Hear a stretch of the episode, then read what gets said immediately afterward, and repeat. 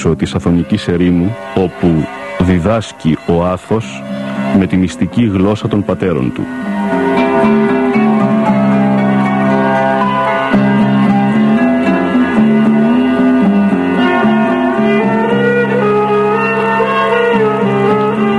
Ο Μανώλης Μελινός κομίζει στο Άγριον Όρος το απόσταγμα της σταυρωμένης καρδιάς οσίων γερόντων από το Άγιον Όρος.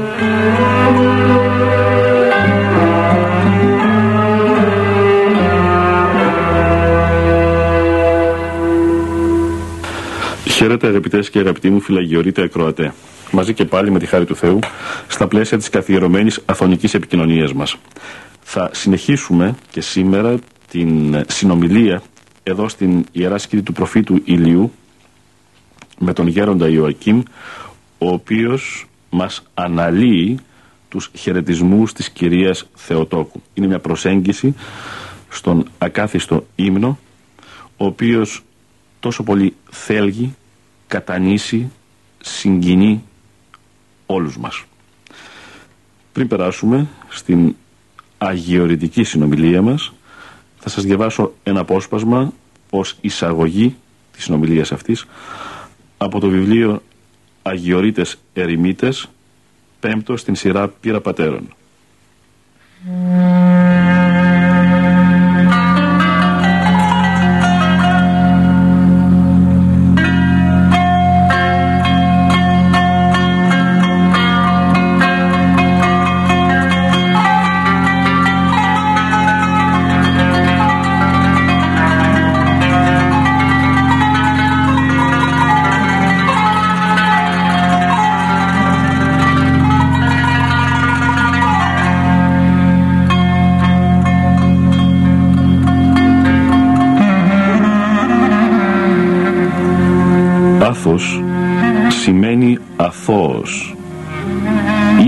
ή στάχτη, άπτος. Η πρώτη ερμηνεία, ευλόγος, δεν απαιτεί σχολιασμό. Για την δεύτερη, μπορούμε να πούμε πως είναι η στάχτη που άμα την ανασκαλίσεις, αποκαλύπτει τους ζωηρούς άνθρακες του Θείου Πυρός. Είναι πυρφόροι άνθρακες οι Αγιορείτε. Αρετής λέοντες, πυρ πνέοντες. Αγιόμορφα πρόσωπα, νηπτικοί το όντι πατέρες, εν προκειμένου οι ερημίτε, κρατούν την αδιάλειπτη νοερά προσευχή και έχουν φτάσει σε δυσθεώρητα πνευματικά ύψη. Εκεί ο καθαρός νους τους συναμβάνει υπερφυείς πληροφορίες για τον νυν αιώνα και για τον μέλλοντα. Οι θεόληπτοι αυτοί πατέρες επικοινωνούν τη δυνάμει και ενεργεία και επιφυτίση του Αγίου Πνεύματος το οποίον του συγκροτεί.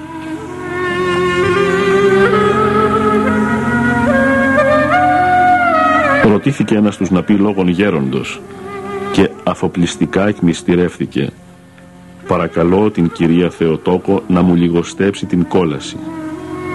Συγκλονιστική στην απλότητα μα και στις προεκτάσεις της η έκφραση. Παραπέμπει σε εκφράσεις που αναγράφονται σε ηλιτάρια οσίων στα καθολικά του όρους λόγου χάριν του Οσίου Δαβίδ Θεσσαλονίκης μοναχός εστίν αληθινός ομοι δεν έχουν εν το παρόντι βίο ημί των Χριστών μόνον. Οσίου Παύλου του Θηβαίου, ουδέν άλλον βλάπτει τους μοναχούς και χαροποιεί τους δαίμονας ως το κρύπτην τους ιδίους λογισμούς. Του Οσίου Πέτρου του Αθωνίτου, η παινία, η θλίψεις και η ατιμία, ούτε η συν η στέφανη του μοναχού. Και του Αγίου Διονυσίου του Ενολύμπο, ο μοναχέ φεύγε, σιώπα, ησύχαζε και σώζου. Περπατώντας την αγιορητική έρημο, μπορεί να νιώσεις μέσα από μια συστάδα θάμνων, από το άνοιγμα σπηλαίων ή εκ παραθαλασσίων ακροτόμων σχισμών, μια μυστική θεσπέση ανεβοδίαν από την χάρη τόσων και τόσων αφανών Αγίων. Άνθιμη ρύπνοα του Αθωνικού Παραδείσου εγκατεσπαρμένα από το χέρι του Θείου Κυπουρού στο περιβόλι της Παναγίας μας. Κατά την διαδρομή νιώθεις ως και τους λίθους και κραγότας να σου αποκαλύπτουν τις αμαρτίες σου. Διέρχονται τον βίο τους οι αγιορείτες ερημίτες με άσκηση αυστηρή, προσευχή αδιάλειπτη και ένα ταπεινό εργόχειρο συνοδευτικό της προσευχής και αντιστρόφως. Το νόημα της ζωής τους σαν μήνυμα συνοψίζεται στον στίχο του Γκέτε. Από την δύναμη που όλα τα όντα δέσμια κρατεί, ελευθερώνεται ο άνθρωπος που υπερνικά τον εαυτό του. Το ναι μεν αλλά που αντιτάσσουν σε κάθε δυσαρμονία της πραγματικότητος οι ερημίτε, το αντλούν από την εσωτερική βεβαιότητα την οποία εξασφαλίζει το βίωμα του Θεού. Το βίωμα αυτό οι ερημίτε το έχουν κοινό με τους λοιπούς μοναχούς του Αγίου Όρους. Αν και οι βαθμοί της μυστικής ενώσεως ποικίλουν κατά το είδος της ασκήσεως. Μοιάζουν, ας πούμε, με τους διαφόρους κατά το ύψος ή το χρώμα τόνους της ιδίας μουσικής συμφωνίας. Ειδικά στην απαρήγορη έρημο των κατουνακίων, στα φρικτά καρούλια, πολύ περισσότερο. Αλλά και αλλού οι ερημίτες, οι ησυχαστές, ασκούμενοι κάπου ανάμεσα στην κορυφή του Άθωνος και την θάλασσα, λατρεύουν τον Θεόν εν σπηλαίης και τεσοπές της γης, σε πρόχειρα καλύβια με διάτριτες λαμαρίνες και ανοιγμένους τενεκέδες για σκεπή. Εδώ πάλεψαν με τον Θεόν, όπως ο Ιακώβ με τον Άγγελο, μεγάλη ερημίτε, σκαρφαλωμένη σε απόκριμνα βράχια, η θέα και μόνο των οποίων επιταχύνει τους φυγμούς. Για την συλλογή ριζών, λίγων χόρτων και για την προμήθευση νερού από την βροχή, αναρριχήσεις επί αναρριχήσεων, με μύριες δυσχέρειες σε αυτούς τους γκρεμούς. Μέσα στην σιγή του μεσημεριού ή στο σκοτάδι της νυχτός ακούγονται τα ισχυρά «Κύριε ελέησον» και έχει την αίσθηση ότι εκπορεύονται από χείλη ουρανίων δυνάμεων. Μελετητέ του θανάτου ως μέσου για την αληθινή ζωή είναι συγκεντρωμένοι στην προσευχή και την μυστική θεωρία. Τα λόγια τους σπάνια, σπανιότερο το χαμόγελο. Όσες όμως φορές χαμογελούν, το χαμόγελό τους αξίζει ένα σακί χρυσάφι. Αντικρίζεις τους θεόμορφους αυτούς ερημίτες στην αγιορητική έρημο ή σε άλλες αθωνικές περιοχές δεν έχει τόση σημασία ο τόπος αλλά ο τρόπος της ασκήσεως και της ζωής και έρχονται στο νου σου οι λόγοι του Ρίλκε η ζωή μας κυλά μέσα σε μια αδιάκοπη μεταμόρφωση και ο κόσμος των αισθήσεων γίνεται ολοένα μικρότερος και στο τέλος εξαφανίζεται εντελώς. Πρέπει ο άνθρωπος να απαλλαγεί από τις ηλικέ επιθυμίες του, να καθαρίσει τον εαυτό του από κάθε τη βέβηλο, να στραφεί προς την αξία του Αγίου και να αφιερωθεί αυταπαρνητικά στην ολόθυμη στροφή και επιστροφή του προς τον Θεό. Πολλοί από τους ευλογημένους πατέρες που φιλοξενούνται στην σειρά των βιβλίων πείρα πατέρων γενικότερα και στο βιβλίο αυτό αγιορείτες ερημίτες πιο ειδικά έχουν υψωθεί στην απάθεια των γνησίων μυστικών η οποία τους κρατεί ελευθέρους από τις ανάγκες της ζωής. Το βλέμμα γαλήνιο, φωτεινό, αντανακλά την αρμονία και την πληρότητα της ψυχής. Αντλώντας από τα βιώματά τους, μας περιγράφουν την φύση της μυστικής θέας, αναλύουν την ωερά προσευχή, εκθέτουν τις γνώμες των νηπτικών περί της μυστικής ενώσεως, σαρκώνουν το διαρκές θαύμα. Μα θαύματα εισπνέουν μαζί με τον αέρα οι μοναχοί του Αγίου Όρους. Ζουν σε ένα κόσμο όπου το θαύμα είναι τόσο αυτονόητο όσο και οι νόμοι της φύσεως. Γι' αυτό και μεγαλουργούν. Για να ζωγραφίσει κανείς τον Χριστό, λέει ο Χάουπτμαν, χρειάζεται ώρες ερημικές, μέρες ερημικές, χρόνια ερημικά. Πρέπει να είναι μόνος με τον εαυτό του, μόνος με τον Θεό του, να αγιάζει καθημερινώς τον εαυτό του, να είναι απειλαγμένος από κάθε τι το ευτελές και ταπεινό. Τότε σκηνώνει στην ψυχή του το Άγιον Πνεύμα, τότε αναπαύεται μέσα στον αιώνιο και βλέπει και νιώθει τον λυτρωτή.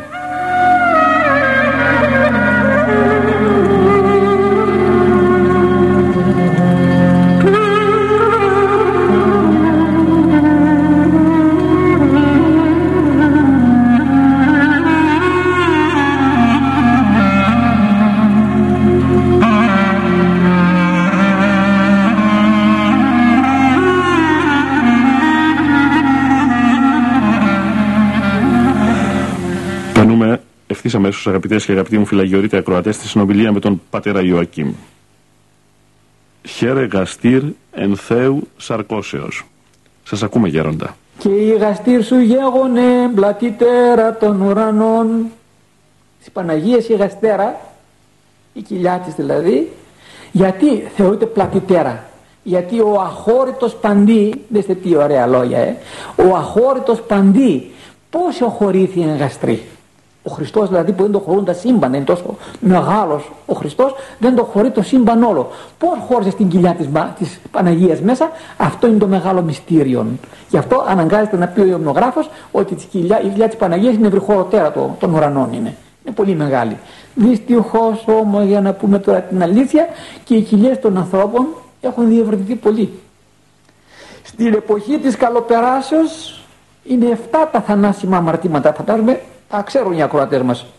Όμως εγώ θα κάνω μια επανάληψη και εδώ για να πω υπερηφάνεια, φιλαργυρία, πορνεία, κλοπή, φθόνος, φόνος, γαστριμαργία, κηδεία. Να πω τώρα το πιο συνηθισμένο ποιο είναι. Η γαστριμαργία. Το έκτον θανάσιμο αμάρτημα είναι η γαστριμαργία. Εξαιτίας της γαστριμαργίας. Γιατί η γαστριμαργία ήρθε από την καλοπέραση. Φα, φα, φα, φα, λένε πόντι. Όταν θέλουμε να φάγε, αντί του φάγε, φάγε, φάγε, φάγε, αυτοί λένε μόνο μία συλλαβή. Φα, φα, φα. Αν ακούσεις πόντι να λένε έτσι, σημαίνει αυτός τρώει πολύ. Λοιπόν, και αυτός που τρώει πολύ το λένε και μια άλλη. Έναν άλλο χαρακτηρισμό τον βρίζουν έτσι και τον λένε γουλέας. Ότι εδώ ο ισοφάγος δηλαδή, μόνο αυτό σκέφτεσαι. Και θα κατέβει από εδώ τον ισοφάγο, ο γουλέας. Ο γούλα είναι το, ο λαιμός. Πολλοί οπαδού έχει η γαστριμαργία. Τρώνε, τρώνε, τρώνε πολλοί άνθρωποι και μεγαλώνει η γαστέρα και μια και έκαμε λόγο και είπαμε εδώ. Πες το στον ύμνο. Χαίρε γαστήρ εν Ναι, η Παναγία είναι ο, η γαστέρα, η, η, κοιλιά η οποία φιλοξένησε τον Χριστό, το είπα και προηγουμένως για πολλών το είπα, μην πάλι το ίδιο και την χαιρετάει ο, ο ποιητής και υμνογράφο και την τιμάει με αυτό το ότι μέσα στην κοιλιά της αξιώθηκε να κοιήσει και να φιλοξενήσει τον Ιησού Χριστό τον αχώρητο. Λοιπόν, όμως πάλι επαναλαμβάνω, εμείς α προσέξουμε πολύ τις νηστείες της Εκκλησίας, οι οποίες είναι και για την υγεία μας καλές και για τη μακροζωία μας καλές. Οι νηστείες, Τετάρτη, Παρασκευή, τις Σαρακοστές, τις νηστείες, 210 ημέρες το χρόνο η Εκκλησία μας λέει για νηστεία. Εγώ θα έλεγα 365 ημέρες. Τώρα και οι γυνολόγοι και οι γιατροί και οι διαιτολόγοι όλοι φωνάζουν για νηστειοθεραπεία. να κάνουμε νηστεία για να έχουμε και το μυαλό μας καθαρό και την υγεία μας και τη μακροζωία μας. Γι' αυτό και εγώ από εδώ φωνάζω από το βήμα αυτό του ραδιοφωνικού σταθμού φωνάζω και λέω προσοχή, προσοχή, προσοχή οι γαστέρες μεγάλωσαν πολύ να μικραίνουν λιγάκι δια της νηστείας δια της εγκρατείας θα πει και για την εγκράτεια παρακάτω λέει ο ακάθιστος σήμερα θα πούμε και για εκείνο. Και προχωράμε στις δύο τελευταίες, ε, στους δύο τελευταίους στίχους, ε, Πάτερ, της ε, πρώτης πλευράς του ακαθίστου ύμνου, του Α, για να ακριβολογήσουμε, γιατί μετά θα περάσουμε στο Β, το πρώτο ακριβώς οίκου, που λέγει «Χαίρε διείς νεουργείται η κτήση», μιλάει και για την κτήση εδώ, και όχι μόνο για τα πρόσωπα, «Χαίρε διείς βρεφουργείται ο κτίστης», η κτήσης ο κτίστης ούκε λάτρευσαν τη κτήση οι θεόφωνες παρά τον κτήσαντα. Ε, στον κανόνα το λέει αυτό. Στον κανόνα λέγεται αυτό. Γιατί ο κάθιστος ύμνος συνοδεύεται από τον κανόνα του Ιωσήφ του υμνογράφου, ο οποίος είναι άλλο αριστούργημα. Δηλαδή πραγματικά ήταν ανάγκη να το πω τώρα αυτό το πράγμα, δεν φεύγω από το θέμα, να πω γιατί αμέσως αυτό το οποίο είπαμε, ο χαιρετισμός αυτός με έφερε στην, στη μνήμη μου, με έφερε στην καρδιά μου μέσα αυτό ότι δυστυχώς υπάρχουν άνθρωποι αντί να λατρεύουν τον κτίσαντα, τον δημιουργό δηλαδή της κτίσεως, ελάτρευσαν τα είδωλα. Τα οποία τώρα θέλω να μας τα επαναφέρουν. Είναι μια δυστυχώς ματαιόδοξη προσπάθεια η οποία γίνεται και η οποία πιστεύω με τη λύση των Ολυμπιακών Ογώνων θα ξεχαστεί βέβαια, αλλά πολύ μεγάλος άλλος για το τίποτε. Για τους 12 θεούς, είναι ο παγανισμός, είναι ειδωλατρία και δεν ξέρω τι, είναι πολύ μεγάλη φασαρία, αλλά εν πάση περιπτώσει υπάρχουν άνθρωποι οι οποίοι αφήνουν τον αληθινό Θεό και την αληθινή, την, τον δημιουργό του κόσμου και ασχολούνται με αυτά και έκαναν θεούς τα δέντρα, τα ποτάμια, τις λίμνες, τα βουνά, ως και τις γάτες. Πήγα στην Αίγυπτο στο μουσείο εκεί και βρήκα γάτες με στα φέρετρα. Νομίζω πως είναι μικρά παιδιά βασαμωμένα. Παρακαλώ και τον αρχαιολόγο, λέω σε παρακαλώ, άνοιξε μόνο τι έχω το φερετράκι μέσα. Ανοίγει, του τι είναι αυτές οι γάτες; Μα τα λατρεύαν οι πρόγονοι, μα λέει για Θεούς τις γάτες. Αφού τα σκόρτα και τα κρεμμύδια λατρεύαν για Θεούς, τις γάτες τα αφήνανε, τις αγελάδες τα αφήνανε. Ε, και όμως γελάμε, αλλά είναι να κλαίμε ότι υπάρχουν άνθρωποι οι οποίοι μιλάνε για ειδωλατρία και για αρχαία θρησκεία και για τους 12 Θεούς, τη στιγμή που είναι τόσο γελία πράγματα αυτά. Τόσο γελία πράγματα είναι αυτά και όμως πάνω σε αυτά. Λοιπόν, η Παναγία τώρα τι λέει, ότι εσύ διείς ναι. Νεουργείται οι κτήσεις. Γιατί νεουργείται οι κτήσεις, γιατί και οι κτήσεις, αν διαβάσουμε την Παλαιά Διαθήκη και την πτώση των πρωτοπλάστων, και οι κτήσεις μολύνθηκε. Και οι κτήσεις κακοποιήθηκε με την πτώση και με την αμαρτία, αλλά τώρα που ήρθε ο Χριστός στον κόσμο, οι κτίσει αγιάστηκε, τα κτίσματα αγιάστηκαν. Γι' αυτό βέβαια τα θεοφάνια που αγιάζουμε την πρώτη μέρα των θεοφανίων την παραμονή, παίρνει τον αγιασμό από πας και πηγαίνει στα χωράφια, στα ζώα, στους τάβλους και λέμε Μα τον αγιασμό στο στάβλο, πα και το ρίχνεις στα ζώα, το ρίχνεις. Αγιάζεται οι κτίσει. Και έχει ανθρωπάρι και λέει Σήμερα αγιάζεται οι κτίσει. Και τα ύδατα λέει, αγιάζουν τα ύδατα. Και οι θάλασσες και λοιπά όλα αγιάζονται, διότι με την έλευση του κυρίου στον κόσμο και οι κτίσει αναστήθηκε Συγγνώμη που λέω τη λέξη αναστήθηκε, αλλά πραγματικά άλλαξε και οι κτίσει και εμείς με άλλο μάτι βλέπουμε τα κτίσματα εμείς οι χριστιανοί τώρα που ήρθε Χριστό στον κόσμο. Τι έγιναν, τα δημιουργήματα του Θεού. Πήραν έναν ωραίο χαρακτήρα τώρα αυτά όλα. Το κάθε τι είναι στην δημιουργία έχει τη σημασία του και έχει και την πνευματική του διδασκαλία. Ναι, εκείνο το λουλουδάκι που κόβεις, εκείνη την παστινάδα που πατάει τα παπούτσια σου, εκείνο το ανθισμένο το δέντρο, εκείνο το γραμματιά, εκείνο το πουλάκι που κελαγετάει. Όλα αυτά με τον χριστιανισμό πήραν την πραγματική τους διάσταση, το πραγματικό τους νόημα και έτσι αγιάστηκε η κτήση. Γι' αυτό η Παναγία, φέροντας τον Χριστό στον κόσμο, νεουργήθηκε και οι κτήσει. Όμως το δεύτερο είναι πιο σπουδαίο. Διείς βρεφουργείται ο κτίστη. Αυτό το θείο βρέφος, νομίζω πως ήταν στα Χριστούγεννα τώρα. Γυρίσαμε πίσω. Τα Χριστούγεννα Τότε που γίνει πολύ λόγος για το βρέφος, το θείο βρέφος και το θείο βρέφος και το θείο βρέφος. Πολλά είναι τα βρέφη, πολλά είναι τα βρέφη, αλλά ένα είναι το θείο βρέφος. Η Παναγία αξιώθηκε να φέρει στον κόσμο όχι ένα βρέφος, αλλά το θείο βρέφος. Βρεφουργήθηκε ο κτίστης.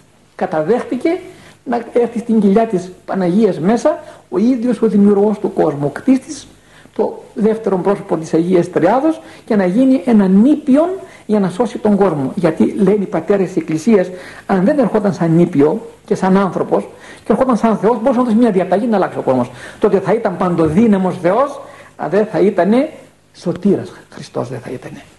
Για να σωθεί ο άνθρωπος, άνθρωπο τον ήθελε. Έγινε σαν και εμάς για να σώσει εμάς. Να τον άνθρωπο Θεόν καταργάσετε. ήξερε τι έκανε ο Θεός γι' αυτό ακριβώς το λόγο η Παναγία έγινε η βρεφοκρατούσα η Παναγία η βρεφοκρατούσα όταν θα μπείτε στο παρεκκλήσιο του Αγίου Νικολάου μέσα χθες το βράδυ στους χαιρετισμούς το είδατε κατεβαίνει κάτω με ένα όργανο, με κάτι σχοινιά κάτω, με ένα γρίλο. Η μάντα κατεβαίνει κάτω, πίσω έχει ένα κέννημα το κάνει καλογρίας πολύ ωραίο και μπροστά έχει την εικόνα την βρεφοκρατούσα. Την Παναγία στην αγκαλιά της, μάλιστα την έχει την ώρα που θυλάζει ο Χριστός. Έχει το μαστό της Παναγίας. Μπροστά αντίγραφοντα είναι στο καθιστικό που είναι μια άλλη εικόνα, μια πολύ ωραία μεγάλη εικόνα. Μαύρα είναι μια όμορφη εικόνα. Λοιπόν, η βρεφοκρατούσα η Παναγία ακριβώς για αυτόν τον λόγο, γιατί αυτή το έφερε το βρέφος στον κόσμο και το ευθύλασε και το γαλούχησε και το έχει στην κοιλιά της μέσα και γι' αυτό εδώ ο Σύμνος λέει αυτή την έφαση ότι τον κτίσαντα τον βρεφοκρατεί η Παναγία. Τον έβαλε, τον, έβαλε, τον έκανε βρέφος. Για την αγάπη του προς εμάς.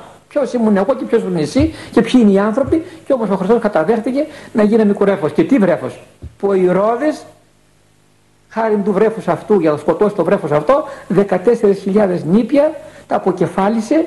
Και έχουμε εδώ ένα τεμάχιο που τα λείψανα μου δώσαν κάτω οι πατέρες από τα Ιεροσόλυμα, από τη Βιθλέμ και το έχουμε εδώ πάντα το θυμάμαι και βοδιάζει κιόλας.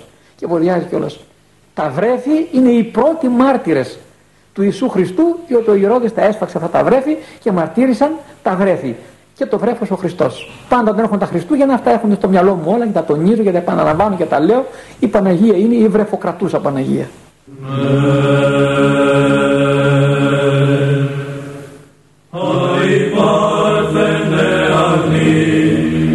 μεγάλε σου κρατείς τον δεσπότη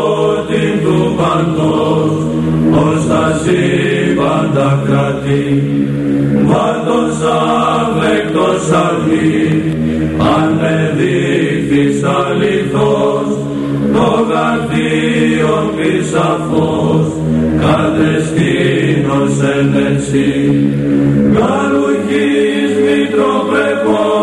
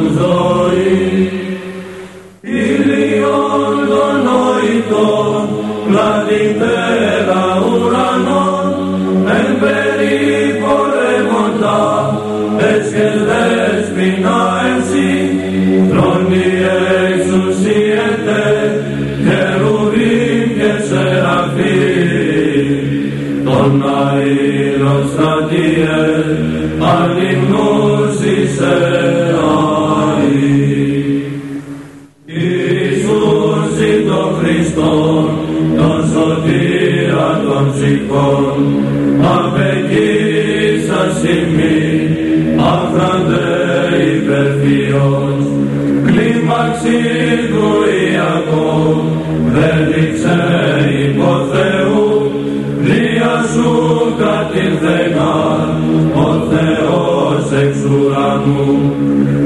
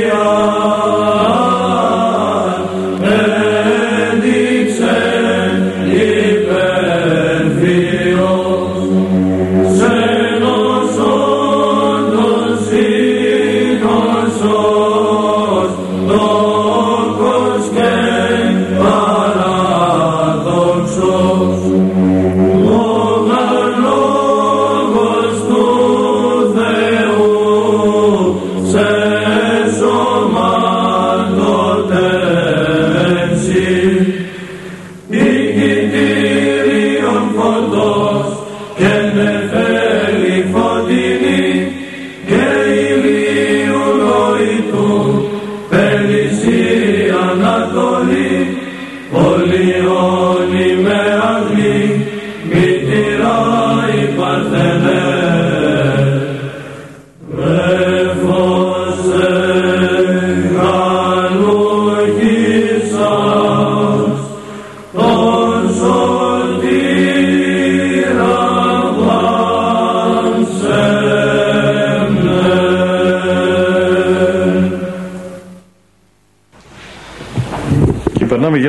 Γέροντα στον δεύτερο οίκο, ο οποίος ε, έχει βέβαια το Β ως αρχή, αλλά δεν έχει χέρα, έχει το Αλληλούια, βλέπουσα η Αγία εν αυτή, ε, αυτή είναι εν αγνία κλπ. Για να περάσουμε στο Γ που υπάρχουν πάλι οι χαιρετισμοί και ξεκινώ με τους δύο πρώτους. Χαίρε βουλής απορρίτου μίστης. Χαίρε σιγής δεωμένων πίστης.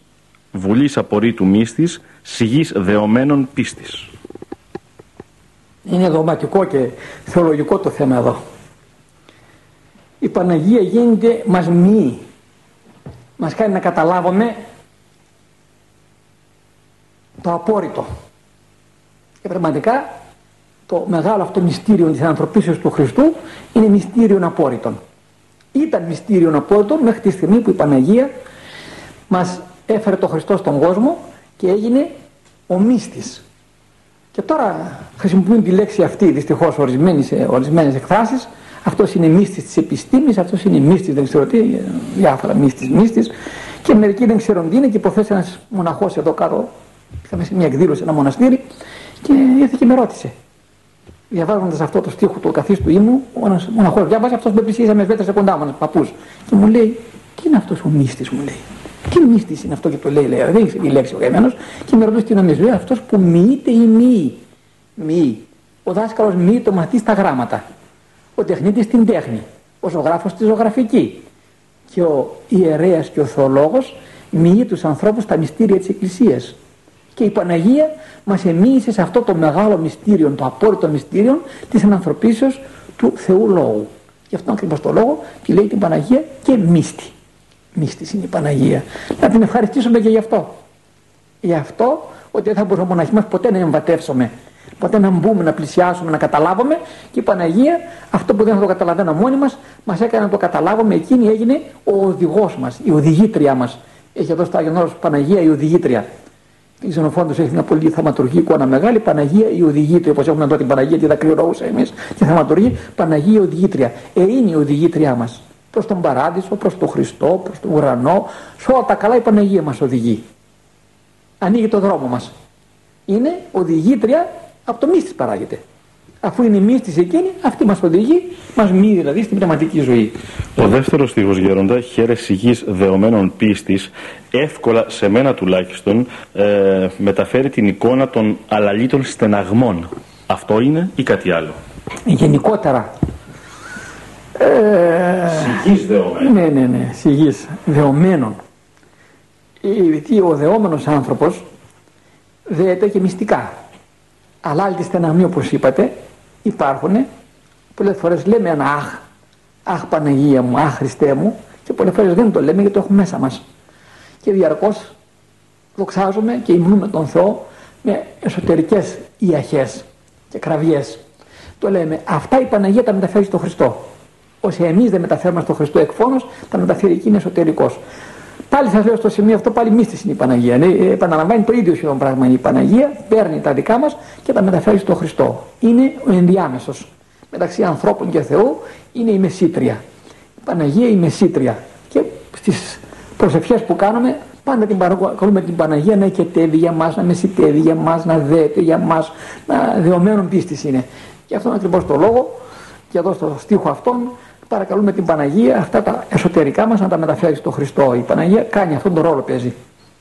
Ε, τα αιτήματά μας και τα παράπονά μας που μια φορά εμείς δεν διστάζουμε να πούμε στο Χριστό γιατί είμαστε αμαρτωλοί τα παίρνει εκείνη η μάνα που μας πονάει Χριστέ μου το παιδί μου έχει ανάγκη από αυτό όπως πάει η μάνα μας η φυσική και λέει για το παιδί της τα παράπονα της στο σχολείο, στο δάσκαλο, στο γιατρό και δεν ξέρω που αλλού κλπ. Έτσι και η Παναγία τα στραβόξυλά της έχουν ανάγκες και έχουν και αιτήματα και έχουν και κραυγές. Αυτά τα παίρνει και τα μεταφέρεις στον ιό της. Και αυτό είναι δογματικό. Και αυτό μέσα σε αυτά τα οποία πρεσβεύει η Εκκλησία μας και διδάσκει η Εκκλησία μας ότι η Παναγία είναι το κεφάλαιο των δογμάτων. Όλα αυτά μαζί με ένα τα δέσμη με μια κλωστή κάνουν μια ανθοδέσμη. Η κλωστή είναι η Παναγία. Όλα μαζί τα δόγματα πες ότι τα κάνει μια ανθοδέσμη, όπως κάνεις στα λουλούδια. Η κλωστή που τα δένει είναι η Παναγία. Είπα ένα παράδειγμα και νομίζω έδωσα την ερμηνεία στο δεύτερο. Στο πρώτο, ξαναδιαβάστε μου το. Θαυμάτων Χριστού το προήμιον. Μάλιστα, γιατί το πρώτο, το προήμιον, η εισαγωγή, όπως εμείς κάναμε μια εισαγωγή στην αρχή και έναν πρόλογο, για να μπούμε στον ακάθιστο ύμνο, η Παναγία είναι ο πρόλογος των θαυμάτων του Χριστού. Αφού αυτή τον έφερε στον κόσμο και μετά έγιναν τα θαύματα. Και το πρώτο θαύμα είναι η γέννηση του Ιησού Χριστού. Η σύλληψη του Ιησού Χριστού. Οπότε η Παναγία είναι η αρχή, το προήμιον. Α πούμε ότι άνοιξε την πόρτα. Για να δούμε τα θαύματα του Χριστού. Αυτή άνοιξε την πόρτα. Άρα μας εισήγαγε η Παναγία στα θαύματα του Ιησού Χριστού. Και βρέθηκε μπροστά σε θαύματα, όταν τον κάλεσε το Χριστό να κάνει το θαύμα, να μετατρέψει το, το νερό σε κρασί, ο Χριστός εκείνη τον, τον έβαλε εκεί στο γάμο, κάτω αυτό το θαύμα και ο Χριστός δεν αρνήθηκε. Αφού το λες εσύ, τι να κάνω, δεν ήρθε όπου εκεί η ώρα μου. Αλλά αφού το λέει η μάνα μου, θα χαλάσω το χατήρι της μάνας μου και το έκανε το θαύμα. Πολλά Λοιπόν, πολλά εσύ ιδέε. Αλλά εν πάση περιπτώσει όμως και τα θαύματα που κάνει η Παναγία και τα θαύματα που κάνει ο Χριστός τις περισσότερες φορές, η Παναγία απευθυνόμαστε για τα θαύματα. Γιατί την έχουμε με μεγαλύτερη οικειότητα. Η μάνα μας είναι, έχουμε το θάρρος εκείνη και την παρακαλούμε Πες το Χριστό κάτι. Ούτε έχουμε παρησία. Ναι, ούτε και έχουμε παρησία. Πες τον ιό σου να κάνει αυτό το θαύμα και διαπρεσβειών της Παναγίας, τις πρεσβείες της Θεοτόκου, σώτερ σώσον ημάς. Οι πρεσβείες της Θεοτόκου είναι αυτές που κάνουν και τα θάματα. Εγώ από θάματα της Παναγίας, όχι απλώς το προήμιον, θα σας πω είναι αναρρύθμιτα.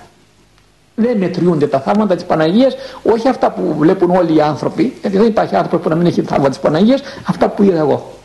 Εγώ μόνο πόσα θαύματα είδα, γιατί θαύματα δεν είναι μόνο οι θεραπείες των ε, ασθενών, κυρίως θαύματα είναι η μετάνοια των αμαρτωλών. Και εγώ σαν πνευματικός άλλο τίποτε δεν βλέπω. Βλέπω στην εξομολόγηση ανθρώπους βεβαρημένους δια πολλών αμαρτιών να έχουν και μετανούν και να γίνονται να αλλάζουν τον στροφή, να γίνουν καινούργιοι άνθρωποι. Μικρό θαύμα είναι αυτό. Και αυτό το θαύμα της μετανία και της αλλαγής των ανθρώπων, το οποίο καθημερινά βλέπω εγώ, ε, αναρρύθμιτα. Δεν, δεν μετρούνται αυτά τα θαύματα. Γέροντα, θυμίζω σε εσάς, για να το πείτε στους ε, αγαπητούς αδελφούς, ε, την εικόνα από την χθεσινοβραδινή σύναξη που είχαμε την αδελφότητα, την οποία είχα και εγώ τη χαρά να μετάσχω και με τις ευλογίες και τις ε, προτροπές σας να πω και δύο λόγια έτσι ιικά στην σε, σεπτή ομίγυρη της αδελφότητος. Δεν θα πούμε ονόματα. Ασφαλώς όχι, ούτε και ιδιότητα. Ούτε ιδιότητα. Αλλά παρέστη κάποιος ο οποίο. Ε, ναι, ναι, θα το πω. Θα το πω γιατί ανωνύμως πρέπει να λέγονται αυτά. Πολλές φορές μερικοί μου λένε ε, Όχι, ονόματα δεν μπορώ να χρησιμοποιήσω. Ούτε, ούτε, ιδιότητα, ούτε, χώρο. ούτε εγώ είμαι πνευματικός, δεν κάνει, δεν είναι σωστό. Ε, να σας λέω ονόματα γιατί μπορεί να, το ανακαλύψετε αυτόν τον άνθρωπο. Αλλά προ διδασκαλία, παραδείγματα προ μίμηση πρέπει να λέγονται. Ανωνύμως να λέγονται αυτά. Και, και, έχω τόσα πολλά εγώ δει και έχω παρακολουθήσει που τα περισσότερα, οι περισσότερες διδασκαλίες μου και τα κηρύγματά μου γίνονται από τέτοια. Από έμπρακτες έτσι. Από πράγματα που έγιναν δηλαδή, όχι από αυτά που άκουσα και που διάβασα. Από αυτά τα οποία είδα ενέργο.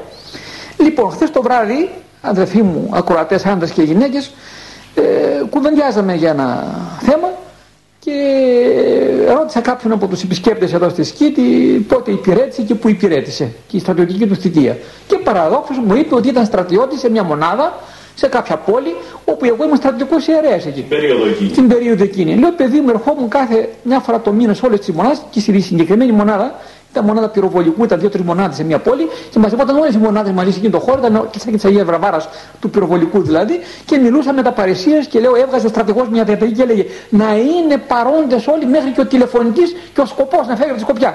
Λέω, θυμάσαι αυτά τις ομιλίες; Μου λέει, εγώ πάτε δεν ερχόμουν. Λέω, καλά πώς, αφού υπήρχε διαταγή δεν ερχόμουν. Διότι τότε μου λέει, εγώ δεν τα πίστευα αυτά και δήλωσα ότι είμαι άθεος και είμαι ενάντιος με αυτά και με απάλαξαν και με διώχναν από το στρατόπεδο, πήγαιναν κάπου αλλού μακριά να μην ακούω αυτό που λες. Σαν να ήταν σαλόθασκο, να είμαι μουσουλμάνος δηλαδή.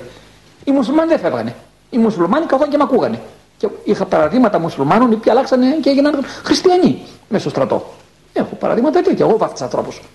Λοιπόν, λέω παιδί μου, Πολύ παράξενο μου φαίνεται. Πρώτη φορά αυτό. Τώρα πώς είσαι εδώ δηλαδή και είσαι στο Άγιο Όρος και προσεύχεσαι και εξομολογείς και έχω και μυστηριακή ζωή και έχεις πνευματικό κλπ.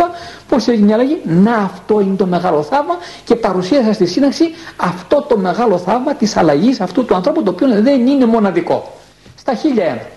Έχει και έχει παραδείγματα ανθρώπων οι οποίοι όταν έρχεται η ώρα τους, εγώ λέω η ευλογημένη ώρα, Έχετε η ευλογημένη ώρα, δουλεύει το πνεύμα του Άγιον, δουλεύει η χάρη του Θεού, δουλεύει η Παναγία, δουλεύουν οι Άγιοι και ξαφνικά βλέπεις ένα μια πέτρα να βγάζει λουλούδια. Η πέτρα, ναι, βγάζει λουλούδια. Αλλάζουν άνθρωποι, έχω δει δάκρυα, έχω δει μετάνοιες, έχω δει αλλαγές, θηρία πραγματικά να γίνονται Άγιοι. Άλλωστε το συναξάριο της Εκκλησίας μας, θα σας το έχω πει κι άλλη φορά στους ακροατές από το θέμα, από τις εκπομπές που κάνουμε, ο παράδεισος είναι γεμάτος από μαρτωλούς. Καλά, γέροντα αμαρτωλοί στον παράδεισο. Ναι, αμαρτωλοί οι οποίοι μετενόησαν. Οι περισσότεροι άγιοι της Εκκλησίας μας, ιδίως αυτοί οι όσοι και οι άλλοι, ήταν στην έρημο και αγωνιζόταν και από αμαρτωλοί έγιναν άγιοι. Ε, αυτά τα παραδείγματα, τα θαύματα να τα ακολουθούμε κι εμείς. Είμαστε αμαρτωλοί. Εγώ είμαι. Αν εσείς δεν είστε, μην το κάνετε. Αλλά εγώ είμαι και πιστεύω ότι και εσείς είστε. Πρέπει να είμαστε ταπεινοί άνθρωποι. Να μετανοήσουμε και αυτό είναι το μεγαλύτερο θαύμα το οποίο θα γίνει στη ζωή μας, διαπρεσβειών της υπεραγίας Θεοτόκου.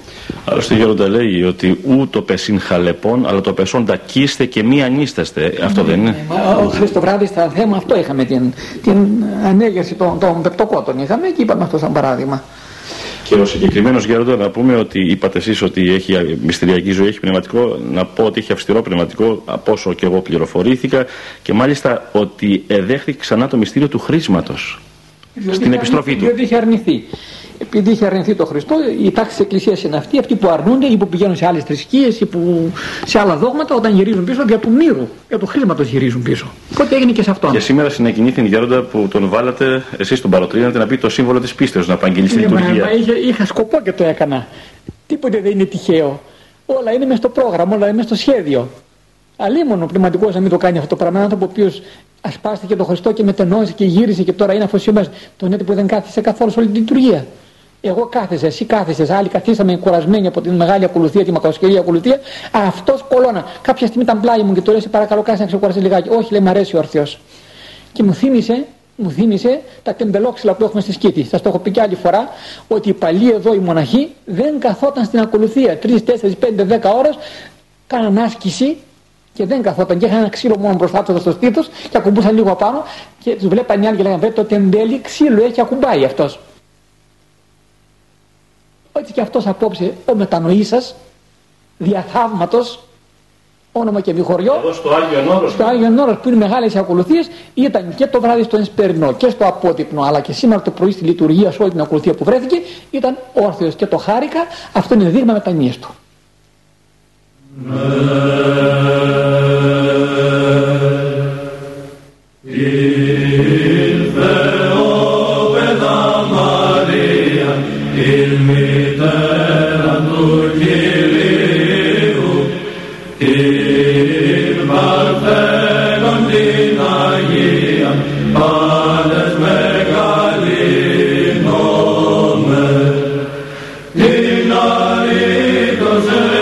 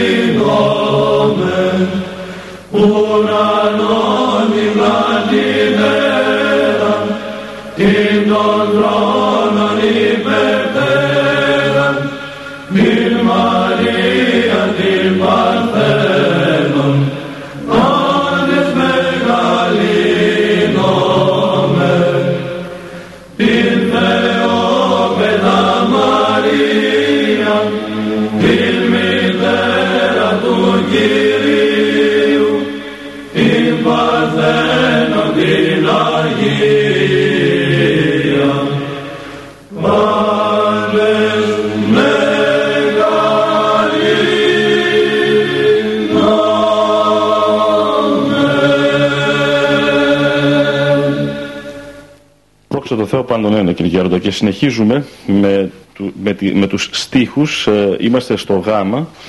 Ε, χαίρε κλίμαξ επουράνιε διείς κατέβει ο Θεός. Και αντιστρόφως, από κάτω προς τα πάνω τώρα, χαίρε γέφυρα μετάγουσα τους εκγείς προς ουρανών. Ήδη κάναμε νήξεις πάνω στην ανάβαση και στην κατάβαση και είπαμε ότι η Παναγία είναι η γέφυρα που ενώνει τη γη με τον ουρανό, ότι έγινε η γέφυρα δίες κατέβει ο Θεός. Τώρα εδώ ο στίχος το λέει πιο συγκεκριμένα. Η Παναγία έγινε η σκάλα από την οποία κατέβηκε ο Θεός και το αντίστροφο έγινε η γέφυρα από την οποία ο άνθρωπος ανέβηκε στον ουρανό. Γι' αυτό ακριβώς το λόγο χίλιες ευχαριστίες και χίλιες ευγνωμοσύνες να τρέφουμε απέναντί της, διότι αυτή κατέβασε τον Χριστό στη γη και αυτή ανέβασε τον άνθρωπο στον ουρανό. Ε, είναι το όργανο της σωτηρίας μας. Η Παναγία είναι το όργανο της σωτηρίας του ανθρωπίνου γένους. Γι' αυτό ακριβώς το λόγο είπατε στην αρχή, έχει τα δευτερία της θεότητας και ότι είναι η μόνη και μοναδική στον κόσμο, γιατί το ρόλο που έπαιξε η Παναγία δεν τον έπαιξε κανένας άλλος για τη σωτηρία του ανθρωπίνου γένους. Αυτή είναι αυτή που υλοποίησε το σχέδιο του Θεού. Υλοποίησε το σχέδιο του Θεού. Πώς να μην την ευγνωμονούμε για να μην την αγαπούμε. Γιατί το βλέπετε, ίσως και ενσυνείδητα, ίσως και ασυνείδητα. Έμφυτα. Όλοι οι άνθρωποι αγαπούν την Παναγία. Εγώ το βλέπω στι επισκέψει που έχουν στο Άγιον Όρος. Το τι βλέπεις καμιά φορά ανθρώπους που είναι και άσχετοι. Έχουν απ' έξω σχεδόν δεν ξέρουν τίποτα. Άγνοια πλήρης. Την Παναγία την ευλαβούνται. Βέβαια υπάρχουν και άνθρωποι που βρίζουν την Παναγία, την βλαστημούν την Παναγία. Εξαιρέσεις είναι αυτές, υπάρχουν άνθρωποι ασθενείς και εκείνος, άμα τους ρωτήσεις γιατί βρε βλαστημάς την Παναγία, ε, δεν το κάνω από κακία, από συνήθεια το κάνω. Ε, είναι μια κακή, πολύ κακή συνήθεια που να αγαπάς την Παναγία για να την ευρύει την Παναγία, του λέω αμέσως από απαντάω έτσι. Αλλά εν πάση περιπτώσει δεν θα βρεις εύκολα Έλληνα ο οποίος να μην ξέρει την Παναγία και να μην έχει μια εικόνα της Παναγίας στο σπίτι του, στο αυτοκίνητό του, τώρα και στα χωράφια. Όπου έχει ένα χωράφι, πάνε και στείλουν αυτά τα κλεισάκια που τα πουλάνε τώρα, έχει πάρα πολλά εκθετήρια. Τα προκάτ, ναι. Πάνε ένα κλεισάκι, το στείλουν εκεί πέρα, ανάμεσα το καντήλι τη νύχτα και φαίνεται ωραία και λες, τι χριστιανοί ωραίοι είναι αυτοί, οι οποίοι πάνε τη νύχτα και ανάβουν το καντήλι της Παναγίας στο χωράφι, στο εξοχικό τους παρακαλώ, στον δρόμο πάνω. Προχθές περνούσα από κάποιο σημείο του δρόμου, δεν θυμάμαι σε ποιο σημείο, για τη Θεσσαλονίκη πηγαίνοντα και είχε ένα τέτοιο μικρό κλεισάκι και είχε δύο μεγάλα δοχεία γεμάτα με φρέσκα λουλούδια. Στάθηκα λιγάκι, λέω τι είναι, ποιος είναι αυτός, τι λόγο είχε, και ήταν το κλεισάκι της Παναγίας. Και είχε τα λουλούδια ένθεν και στο κλεισάκι και ολόρια έτσι αγοραστά λουλούδια, τα αγόρασα από κάπου τα λουλούδια και ίσως και για κάποια γιορτή, κάποιο θαύμα που είχε γίνει αυτή την ημέρα, κάποια ε, ατύχημα που είχε γίνει και είχε κάτι λουλούδια ωραία και λέω μπράβο αυτός ο άνθρωπος, λουλούδια του έβαλε στην Παναγία. Περνάμε γέροντα σε δύο κόσμους τώρα οι οποίοι πιστεύω θα μας απασχολήσουν διαμακρών. Είναι ο κόσμος των αγγέλων και των θαυμάτων και ο κόσμος των δαιμόνων και των τραυμάτων. Χαίρετο των αγγέλων πολυθρύλιτων θαύμα, χαίρετο των δαιμόνων πολυθρύλιτων τραύμα.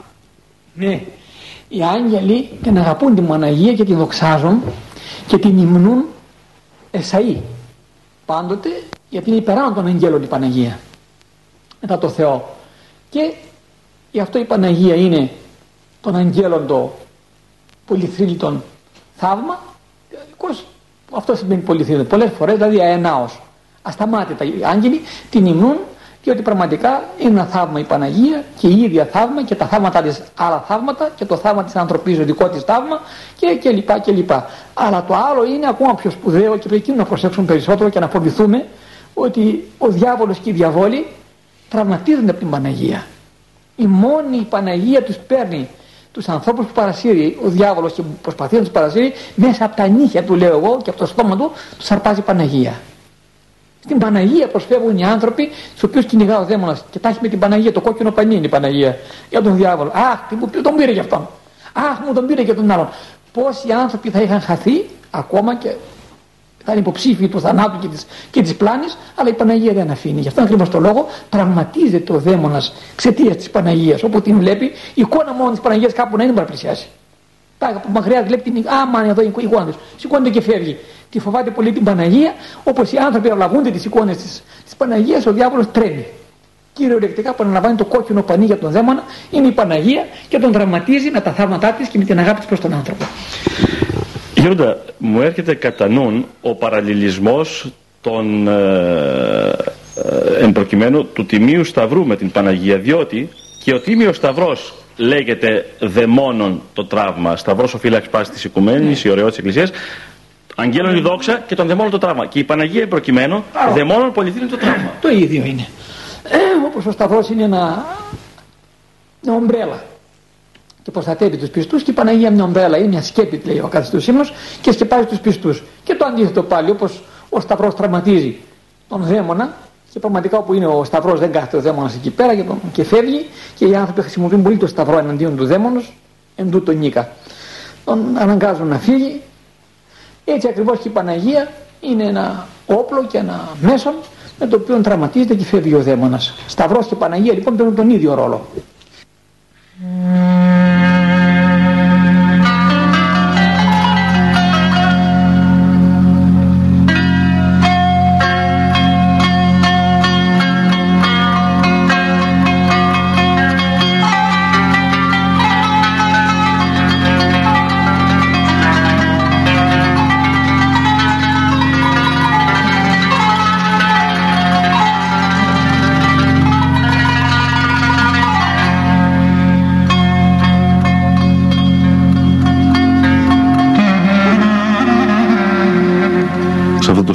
Αγαπητές και αγαπητοί μου φυλαγιορείτε ακροατέ ολοκληρώνεται η σημερινή αθωνική επικοινωνία μας.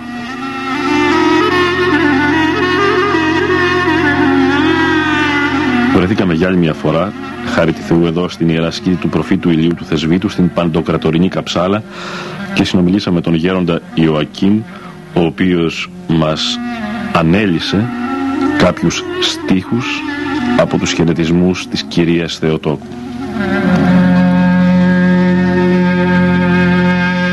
Ευχαριστώ θερμός καθώς επίσης και τον συνεργάτη μου τον Δημήτρη Ελένη ο οποίος υπεστήριξε τεχνικώς την επικοινωνία μας αυτή.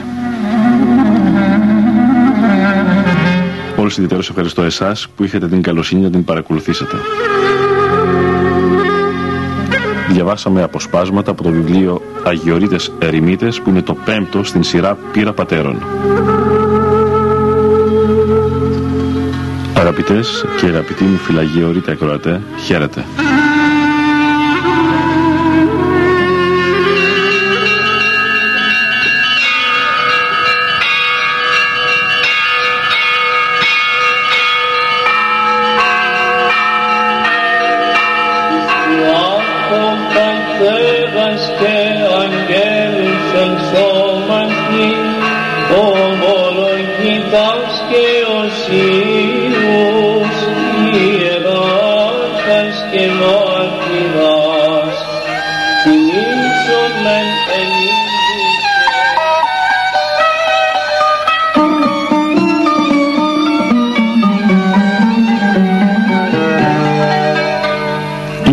εκπομπή «Πύρα Αγιοριτών Πατέρων».